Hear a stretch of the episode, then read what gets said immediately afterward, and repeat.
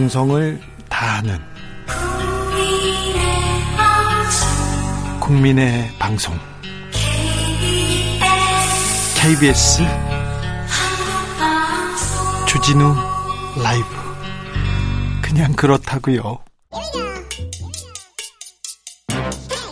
뉴스를 향한 진지한 고민 기자들의 수다 라이브 기자실을 찾은 오늘의 기자는 은지옥이요. 시사인 김은지입니다. 첫 번째 준비한 뉴스부터 가볼까요? 네, 이 뉴스가 계속 진행되고 있는데요. 네. 김건희 씨에 대한 의혹 계속 이어지고 있습니다. 아이고, 앞에서도 우리 얘기했는데. 아무튼 이 뉴스가 가장 뜨겁고 기자들도 제일 많이 취재하고 있으니. 자, 어떤 내용인데요? 네, 윤 후보 사과하면서도 일부 허위 조작이다 이렇게 반박을 그렇죠. 했는데요. 민주당에서 주장하는 거 가짜 뉴스 많다 이런 얘기 합니다. 네, 그러니까 한국게임산업협회 재직증명서 부분이 가장 큰 논란이 되고 있는데요. 네. 여기서 윤 후보는 비상금 무보수 명예직 이사였다. 김건희 씨가 그랬다라는 주장을 굽히지 않고 있습니다. 네.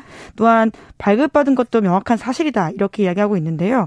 하지만 문제는 당시에 김건희 씨가 기획이사 이 직함을 줄 수 있는 주요 간부들이 김건희 씨를 기억하지 못한다라는 점입니다. 주요 간부들이요? 어떤 사람들이요? 협회장, 기획이사 직책이 적힌 재직증명서를 발행한 부서장, 법이나 이전에 연합회 때부터 주요 실무를 맡은 전직 협회 간부, 초대 협회장 이런 사람들 모두 한겨레 신문이 취재했는데 기억하지 못한다라고 했다고 합니다. 이거 근데 조금 법적으로 문제될 수 있는 부분 아닌가요? 네, 그렇습니다. 이게 허위라고 밝혀지게 된다면 형사처벌을 받을 수 있는데요.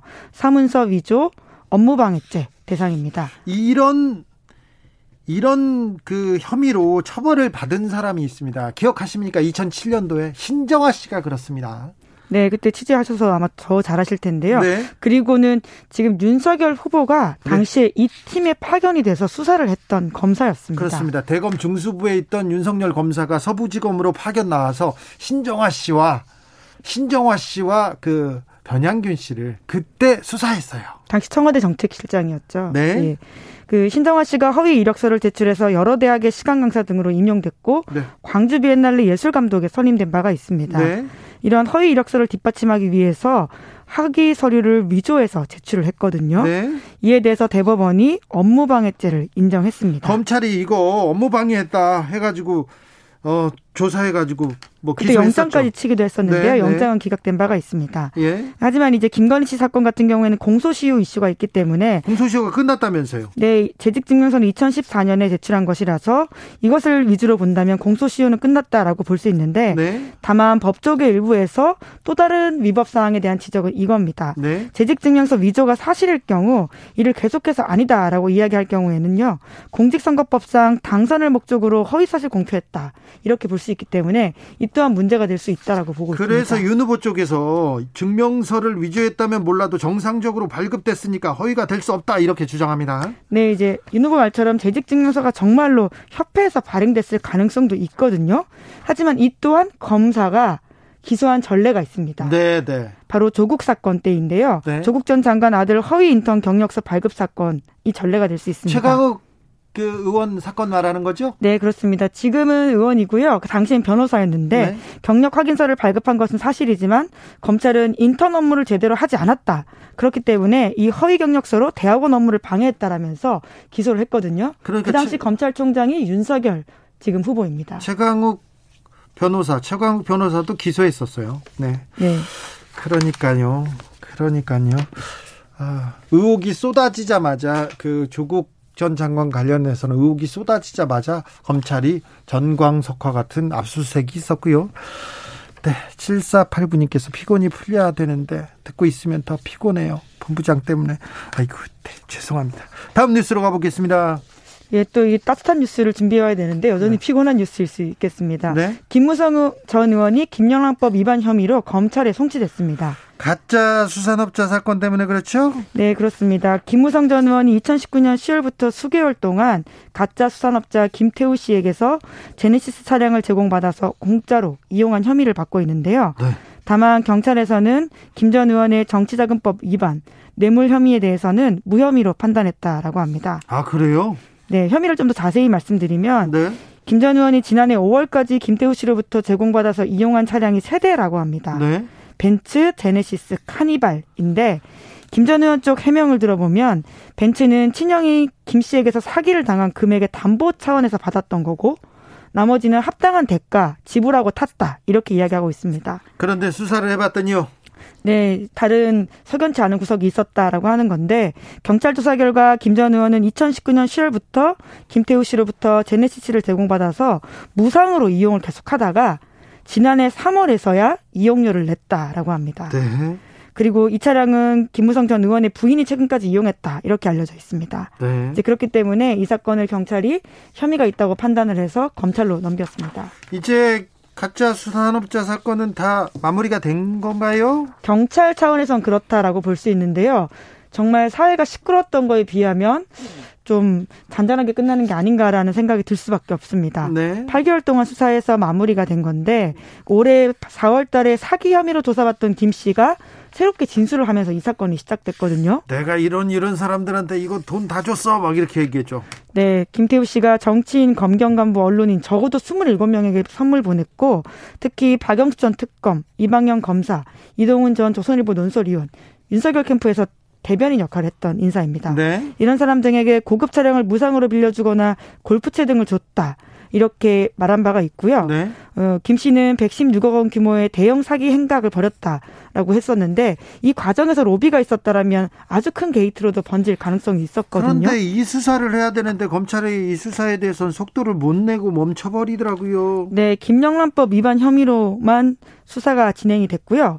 뇌물 혐의가 적용되지 않아서 당시에 현직이던 박영수 전 특검 그리고 김무성 전 의원, 이방현 검사 이런 사람에게는 만약에 사실이었다면 뇌물죄가 적용될 수도 있었을 텐데 그 렇게까지는 가지 못한 채 끝났습니다. 네. 그렇죠. 뇌물죄는 청탁금지법보다 훨씬 형량이 무거워서 그런데 그쪽까지는 수사가 진행되지 않았어요. 네, 이제 그러다 보니까 사건의 본질을 가닿지 못했다 이런 비판도 있습니다. 김태우 씨 1심 선고 결과는 나왔죠? 네, 앞서 말씀드린 사기 혐의와 관련해서 선고 결과가 나온 거고요. 이들에게 금품을 제공했던 김영란법 관련해서는 아직까지 수사가 제대로 진행되고 있지 못합니다. 아직도 안 됐다고요? 네, 그러니까 검찰로 넘어갔는데 검찰에서 아직 사건을 좀 쥐고 있다라고 보시면 되는데요. 아이고, 뭐 네? 하는지 모르겠어요. 요새 검찰. 검찰 수사 요새 열심히 안 합니다. 보입니다. 네, 여러모로 뭐 소위 이제 침대 축구다 이런 이야기 많이 하는데 네. 그런 것들이 좀 생각나는 검찰 수사의 장면들이 꽤 있습니다. 네. 네. 네. 그리고 이 사기 사건 관련해서는 8년이 1심에서 나오긴 했습니다. 네. 이은표님께서 보세요. 대부분의 검사는 일 잘합니다. 일부 검사가 특별히 정치 검사가 문제죠. 그렇습니다. 그런데 검경 수사권 조정 이후에 검사들이 특별히 일을 많이 안 하는 거, 열심히 안 하는 거는 분명해 보입니다. 네, 열심히 하는 사건도 있는데요. 이 권력형 비리라고 할 수 있는 사건과 관련해서는 거의 손을 놓고 있는 것 네, 같아요. 그런 비판을 사고 있는 지점이 네, 있죠. 좀 비판해야 됩니다. 좀 명확하게 근거를 가지고 더 비판하도록 하겠습니다. 다음으로 만나볼 뉴스는요? 네, 프랑스 판검사 수천 명이 시위에 나섰다라고 합니다. 아, 프랑스에서는 시위 열심히 합니다. 그런데 판검사까지 나섰습니까? 네, 굉장히 한국으로서는 상상하기 힘든 장면인 건데요. 네. 사법부에 대한 예산 증액과 인력 확충, 뭐 공무원들 입장에서는 굉장히 중요한 이슈이긴 한데 네. 이런 이야기를 가지고 판검사들이 시위에 나섰다라고 합니다. 계기가 있었죠? 네, 그렇습니다. 사람이 숨졌기 때문인데 지난 8월에 프랑스에서 한 판사가 과중한 업무와 스트레스에 시달리다가 스스로 목숨을 끊은 사건이 있었습니다. 그 이후에 그 동료 판사들이 기고를 했어요, 언론에. 네, 판사들이 겪고 있는 현실에 대해서 여러 가지 이야기를 한 건데요. 어떤 판사는 오전 9시부터 오후 3시까지 쉬지 않고 50건의 재판을 소화하느라 몇 시간을 기다린 사람들의 얘기를 단 7분밖에 들어줄 수 없다. 모든 것을 숫자로만 따지고 얘기를 듣지 못하는 정의는 더, 더는 원치 않는다. 네. 이런 이야기를 하면서 판검사들이 나섰다라고 볼 수 있습니다. 7분 재판 얘기 나오는데 우리는 5분 재판, 2분 재판 그런 얘기가 있거든요. 프랑스의 판사 수가 좀 적, 적나요? 네, 다른 나라에 비해서 적다라고 볼 수 있는데요. 물론 한국에 비해서는 아닙니다. 아, 네. 예. 프랑스 국민 10만 명당 판사가 11명 꼴이라고 하는데 24명인 독일이나 EU 평균인 18명에 못, 친, 못 미친다라고 합니다. 네. 이제 그렇기 때문에 프랑스 판사 노조에서는 이렇게 판사 서기 숫자 늘려야 된다라는 주장을 하고 있는데 네. 최근에 예산이 늘긴 했다라고 합니다. 그런데 이것들이 법원이 아니라 교도소 등으로 갔다 이런 이야기를 하고 있습니다. 저도 이 뉴스 보면서 말씀처럼 한국의 현실이 떠올라서 준비해왔거든요. 네, 한국도 엄청 일이 많거든요. 네, 사실 7분 재판이 정의를 실현하지 못한다 이런 이야기를 프랑스 판사들이 하는데 한국은 5분 이하의 재판을 하는 경우가 많습니다. 네. 아마 재판을 직접 겪어보신 시민들이라면 모두가 몸소 겪는 일일 텐데요. 저는 재판 많이 했잖아요. 잘 알아요. 이번 어, 이렇게 다음에 하시죠 이렇게 준비를 하고 가서 기다리고 있는데 다음번에 하시죠 이렇게 해가지고 미루는 재판도 많았어요. 네, 각자 억울한 상황들이 있고 또 결과가 어떻게 나온다고 하더라도 과정상에서 설득이나 납득이 된다면 자기 이야기를 많이 할 수 있다면 그 재판을 납득하고 공정하다 이렇게 느낄 수 있는 지점들이 많을 텐데요. 네. 전혀 절차상에서 그런 것들이 담보되지 못하는 점들은 한국은 훨씬 심각합니다. 그렇죠. 한국의 판사 수는 얼마나 됩니까? 네, 2021년 현재 판사는 2,900여 명 이라고 하는데요. 네. 그러니까 국민 만 명당 한 명도 되지 않는다라고 합니다. 3천 명 정도 생각하시면 됩니다. 근데 계속 그 수준을 유지하고 있습니다. 네, 그래서 판사들 사이에서도 최근에 이런 이야기들이 나오고 있다라고 하는데요. 올해 2월달에 전국 법관 대표 회의라는 게 열렸습니다. 네. 여기서도 판사들이 판사 업무를 분담하고 좀 늘려달라 이런 이야기를 했다라고 하는데요. 이런 것들은 단순히 판사 삶의 복지가 아니라 시민에게 더 좋은 방식이기 때문에 좀 우리 사회가 고민해야 될 부분이 있어 보입니다. 네, 그런데 판사의 업무 부담이 지, 재판의 질을 떨어뜨린다. 그러, 그러, 그 얘기를 하는데 판사의 증언을 누가 반대하는지 아십니까? 판사들이 반대합니다. 고위 판사들 중에서 특히 그런 분들이 네. 많죠. 일선 판사들은 또 늘려달라 이런 이야기 하신 분도 있거든요. 검사들도 늘려야 된다 얘기하셨습니다. 검사들이 반대해요. 의사. 어우 공공의료 이렇게 힘들다. 의사 좀 정원 좀 늘려주세요. 의사들이 또 반대합니다. 왜 그러냐면요. 그 왜 왜요 이렇게 당신들 일이 많아서 일이 많아서 힘들다면서요. 그런데요 사람들 판사를 늘려놓지 않습니까? 그러면 질이 떨어집니다. 그러면서 판사들이 기득권을 지키려고 자기네들 어, 자기네들 밥그릇이라고 하면 너무 좀 비하해서 죄송합니다만 밥그릇 지키려고 그 판사를 늘리는 걸 반대합니다. 네, 실제 시민의 입장에서는 밥그릇 싸움처럼 보이는 게 있죠. 그러니까 어떤 질이냐라고 물어봤을 경우에는 시민의 재판질이 아니라 판사들의 소위 밥그릇이 좀 줄어드는 게 아닌가라는 의심이 들 수밖에 없는 거죠. 네, 이 얘기를 제가 20년 전에도 했거든요. 그런데 아직도 하고 있습니다. 네. 프랑스 판사들의 파업을 얘기를 하면서 저희가 한국 판사에 대해서 생각해 보게 됩니다.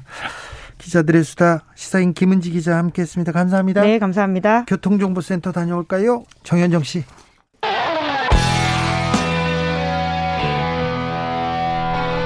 스치기만 해도 똑똑해진다. 드라이브 스루 시사 주진우 라이브.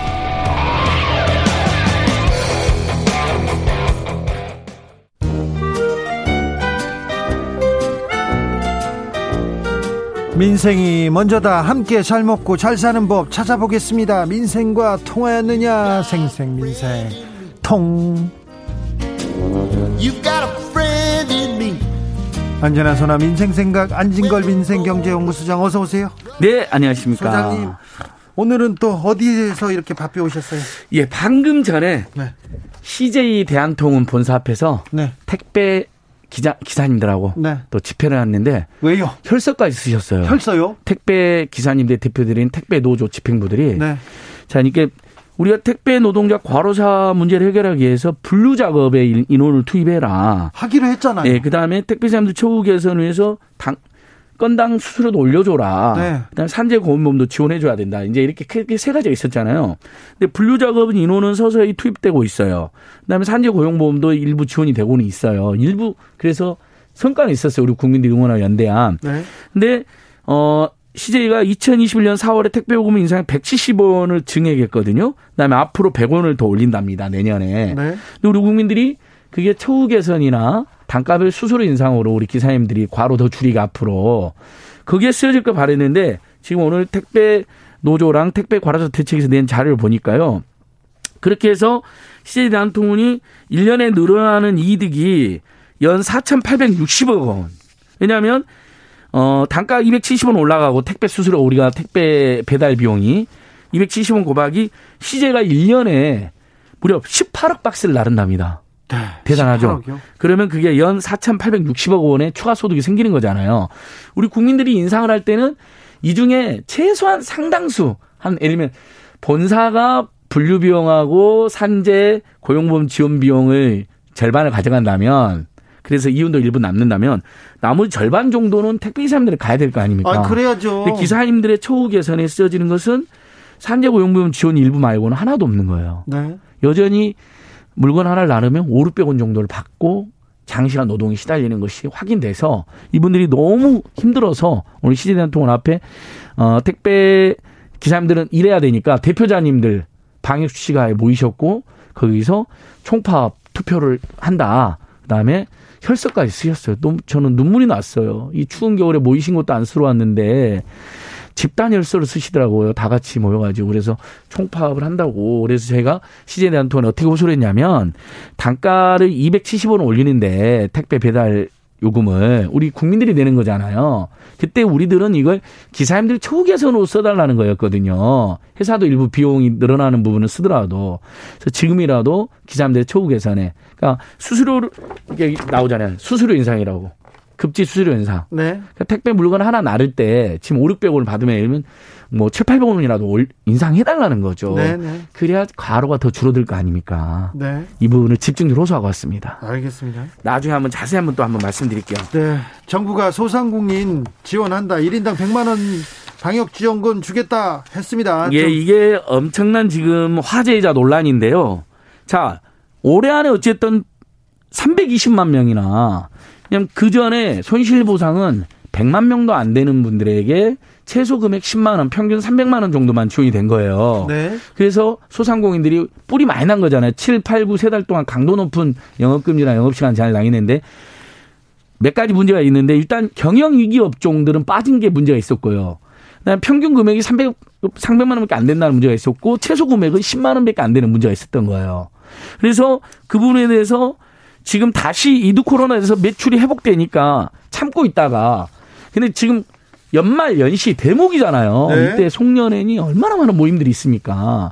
그러면 보통 2주일만 영업을 해도 매출이 작기는 소용해서 많기는 수천만이 나오고 영업이익도 최소 몇백만 원 나올 겁니다. 연말 예, 연말 보고 장사하시는 분들 많잖아요. 조금 조그만 가게만 해도 연말에 손님들 바글바글 하면 최소 영업이익이 아무리 못해도 3, 400에 4, 500원 나올 거예요. 2주만 바짝 열심히 해도. 워낙 손님 많이 오니까. 근데 지금 강도 높은 조치를 취하고 4인 9시잖아요. 사실상 지금 모임 거의 다 취소되고 있습니다. 네. 그 와중에 모이는 사람들이 이제 뭐냐면 토요일 3시쯤에 모여서 9시 헤어지는 이런 것만 일부 남아있는 거예요. 4명. 네. 그러니까 6명, 8명 모이려고 했던 모임 다 취소되거나 취소되면서. 근데 100만 원을 주겠다니까 일단은 올해 안에 주는 100만 원은 도움은 되죠. 네. 근데 그거로는 못 버티고 그다음에 이두 코로나에서 후퇴한 대가치고는 너무 작다는 지적을 받는 겁니다. 네. 그래서 아까 뭐 오늘 이재명 후보도 공약을 발표했던데 방역 점검이 턱없이 적다는 지적을 하더라고요. 지금 아까 주진우 라이브 오셔가지고도 네. 올 한해 100만 원 주는데 이걸로는 턱없이 부족하다 얘기합니다. 맞습니다. 이제 제가 그래서 이 기준을 그런데 이재명 캠프든 그다음에 야당이든 방역 증금이 적다라고만 하지 기준을 제시를 못 하더라고요. 아니 근데 주, 준다고 하고 손실 보상 하겠다고 했는데 예. 왜안 됩니까? 자, 방역 증금은 지금 어 4.3조 정도를 정부가 최대한 털털 모아 가지고 이번에 320만 명한테 100만이 주니까 3.2조가 들어가고 네. 그다음 방역용품 또 지원 뭐 10만 원 등등 해서 이렇게 4.3조가 들어가는 거예요. 그 다음에는 돈이 없으니까 이제 내년 예산을 쓰는데 내년 예산에는 손실 보상을 위한 예산은 2.2조밖에 포함이 안 돼 있습니다. 2.2조로 도저히 커버가 안 되겠죠. 왜냐하면 이게 1월 달 초에 이 지금의 강도 높은 방역 조치가 풀리냐 풀린다는 보장도 없잖아요. 왜냐하면 1, 2월까지 가면 어떻게 오미크론 때문에 그러면 지금 소상공인들은 만약에 우리가 방역 조치를 적극 협조를 하면 두 가지가 이루어져야 되는 거예요. 지금 받는 방역증 100만 원이 보통 우리가 연말에 엄청난 최소 몇백만 원 돈을 번다 그랬잖아요. 영업이익으로 매출 빼고요. 그러면 이분들이 살게 해줘야 될 거 아닙니까? 보통 우리 노동자들 또 보면 집집마다 최소 2, 300, 3, 400은 있어야 살잖아요. 네. 그러니까 방역증 100만 너무 적은 거죠. 저는 전격적으로 우리 국민들의 동의를 구하면서 어, 소상공인들에게 200에서 300만 원 정도는 방역증금 올려주자. 이런 제안을 드리고요. 그 다음에 이제 그렇게 해서 10월, 11월, 12월 달 버티는 거에 대해서 손실보상금, 2차 손실보상금이 내년에 나가는 거거든요. 네. 그 부분이 일단 최소 금액은 10만 원에서 50만 원 올라가는 건 잘 됐어요. 근데 50만 원 가지고 10월, 11월, 12월 버틴 거 50만 원 받으면 이분들이 기분이 좋겠습니까? 생활에 얼마나 도움이 되겠습니까? 그래서 최소 지원금도 매출 감소액에 연동해야 되겠지만 더 올라가야 된다. 그다음에 평균 지원금도 더 올라가야 된다. 그리고 경영이익 업종이 빠져 있는데 경영이익 업종들이 반드시 포함돼야 된다. 이 부분 네. 다행히 어 여야나 정부에서도 방향은 그렇게 지금 동의는 하고 있습니다. 알겠습니다. 근데 금액이 너무 작다. 추경이 불가피하다. 온라인 플랫폼 관련법이 1년 동안 국회에서 잠자고 있어요. 맞습니다. 이거 그 지금 시민단체들 중소형 단체들이 그래서 민주당 정무위 간사 김병우 의원도 막 쫓아가고 결국 뭐 상당히 뭐 법을 올해 안에 무조건 만들어 달라라고 이제 호소한 기사를 제가 확인하고 왔고 방금 전에 참여연대 김조 팀장 담당 팀장과도 통화를 했습니다. 근데 어 이 온라인 플랫폼 공정화법이라는 건 결국 뭐냐면 온라인에서 플랫폼들 있잖아요. 네. 뭐 네이버도 있을 것이고 배달앱도 있을 것이고 그다음에 카카오 택시도 있고 이런 회사들이 중간에 끼어들어 가지고 많은 수수료를 받거나 무슨 광고를 받는데 어떻게 광고를 하는지도 잘 모르고 정보도 제공도 안 하고 이러는 거거든요. 각종 갑질도 하고 내 물건 팔아주는 건 고마운데 거기서 갑질해서 갑자기 퇴출도 당하기도 했어요. 이분들이 뭐 쿠팡 뭐 갑질도 유명하고요. 네. 그래서 그러면 올해 안에 반드시 만들라 했는데 그 인터넷 기업들의 모임에서 반대하면서 지금 일이 꼬인 겁니다. 아이고. 그리고 민주당은 올해 안에 만들었다는데 국민의힘당은 또 소극적인 이런 상황이에요. 제가 확인해 보니까. 네. 그러면서 지금 10월 임시국회 안에 통과가 안 될 것 같다. 네. 이런 지적을 지금 그래서 우려가 엄청 나오고 있습니다. 어르신들이 은행 지점이 하나씩 둘씩 없어지고 있다는 거 그것 때문에 엄청 걱정하시더라고요. 자, 오죽하면 서울 노원구에 저는 못 갔는데 우리 저희 민생경제 가장 많이 연대하는 금융정의연대라는 단체가 있는데 네. 노원구의 주민들하고 왜 은행 지점을 또 없애려고 하냐. 네. 그럼 2km, 3km를 걸어가야 되는 한 지점을 가려면 이제 어르신들이 네. 너무 멀잖아요. 네. 근데 인터넷을 그러면 다 이용하지 않느냐 그러는데 지금 저희들이 70대 인터넷 사용률 조사해보니까 2020년 기준으로 40.3%에 불과합니다. 예. 이분들이 폰뱅킹이나 인터넷 뱅킹을 할 수가 없어요. 저도 저도 몇 달 전에 시작했어요. 예. 그리고 이게 인터넷 그 동네 은행이라는 게 동네 사랑방 기능도 일부 있고요. 어르신들 입장에서는 동네를 다니면서 건강에 마실 나가는 개념도 있는 거예요. 은행으로요? 네? 은행으로? 아니 집 안에서 폰뱅킹이나 스마트뱅킹만 하고 있는 것보다는요. 네네. 어르신들이 그래도 뱃셈 햇볕 쏘면서 쐬면서 네. 네. 동네 나가서 동네 분들하고 인사도 하고 은행도 왔다 갔다 하면서 그렇게 또 건강도 챙기고 마을 공동체도 기여를 하는 거거든요. 네. 근데 자꾸 우체국이나 은행이 이윤의 논리만으로 근데 그래서 뭐 적자에서 폐쇄하는 것도 아니에요. 네. 지금 작년에 시중에 16개 시중 은행의 이자 소득이 40조가 넘고요. 네. 올해는 60조에 육박할 거로 지금 전망이 됩니다. 네. 그러니까 비, 만약에 너무너무 힘들어서 문을 닫겠다 하면 이해가 되잖아요. 네. 근데 그게 아니라 그냥 이제 찾아오는 손님이 예전 같지 않다. 인터넷 뱅킹이나 폰뱅킹을 많이 하니까 그건 맞아요. 네. 하지만 여전히 동네에서 굉장히 중요한 공적 기능을 하는 은행이나 우체국인데 네. 비용 논리를 무조건 폐쇄하는 것은 말이 안 된다는 거죠. 어떻게 어르신들이 2km를 걷게 만들면 작년에만 100개가 넘는 저기 은행들이 폐점을 했는데 네. 올해도 올해는 더 폐점할 전망, 내년 더 폐점할 그렇죠. 건데요. 이게 어떤 문제도 발생하냐?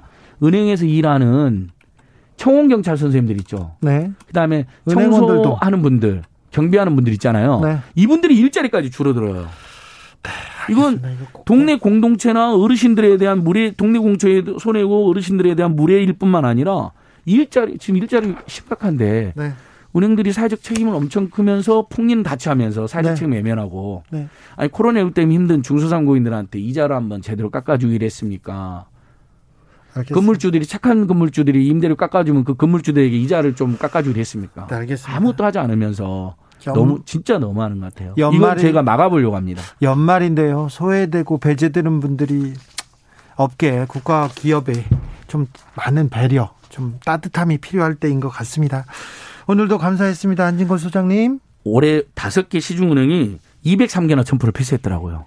네, 내년은 더 심해질 거니까 이 네. 부분은 사회적으로 한번 공론하고 막아야 될 것 같습니다. 알겠습니다. 제가 예. 사회 따뜻하게 해달라고 했는데 또또 예, 예. 얘기하시는 아니, 정보, 제가 마지막 정보를 말... 드린 거예요. 마지막. 알겠어요. 네. 예, 물러가겠습니다. 감사합니다, 감사합니다. 소장님. 네. 오늘도 수고하고 지친 자들이여 여기로 오라. 이곳은 주기자의 시사 맛집 주토피아. 주진우 라이브.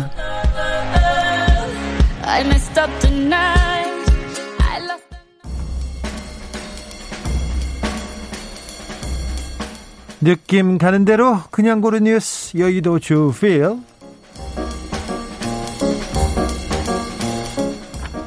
시안부 아버지 태어난 아기 아는 뒤 세상 떠나 동아일보 기사입니다. 미국 코네티컷에서 있었던 일입니다. 시한부 판정을 받은 한 남성이 있었는데요.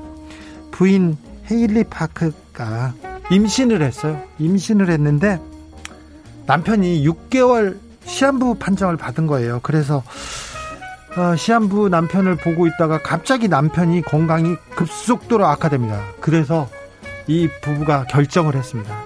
특별히 부인이 결정을 했죠.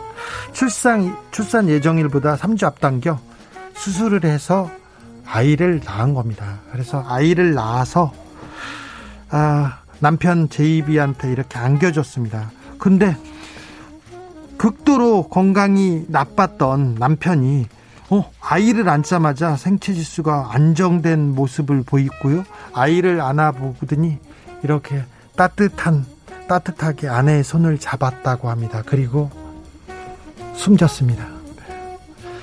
사랑을 위해서 남편을 위해서 그가 떠나기 전에 아들을 보여주고 싶은 그 부인의 사랑. 네. 사랑이 감동적입니다.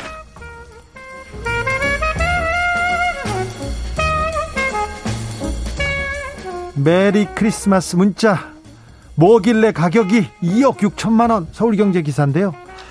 아, 세계 최초로 발송된 문자 메시지가 있습니다. 영국의 영국의 Vodafone이라는 회사에서 프로, 프로그래머가 이렇게 메시지 서비스를 처음으로 개발했어요. 문자 서비스를 처음으로 개발해가지고 그 회사에 있는 이사한테 이렇게 시험 전송을 했는데 첫 문자 메시지 전 세계에서 가장 먼저 보낸 문자 메시지 내용은 Merry Christmas였습니다. 근데 이 영국의 이동통신사 Vodafone에서 지금 최근에 이 Merry Christmas 이 단 15글자를 NFT 그러니까 대체 불가능한 토큰으로 만들어 가지고 경매에 내놓겠다고 합니다.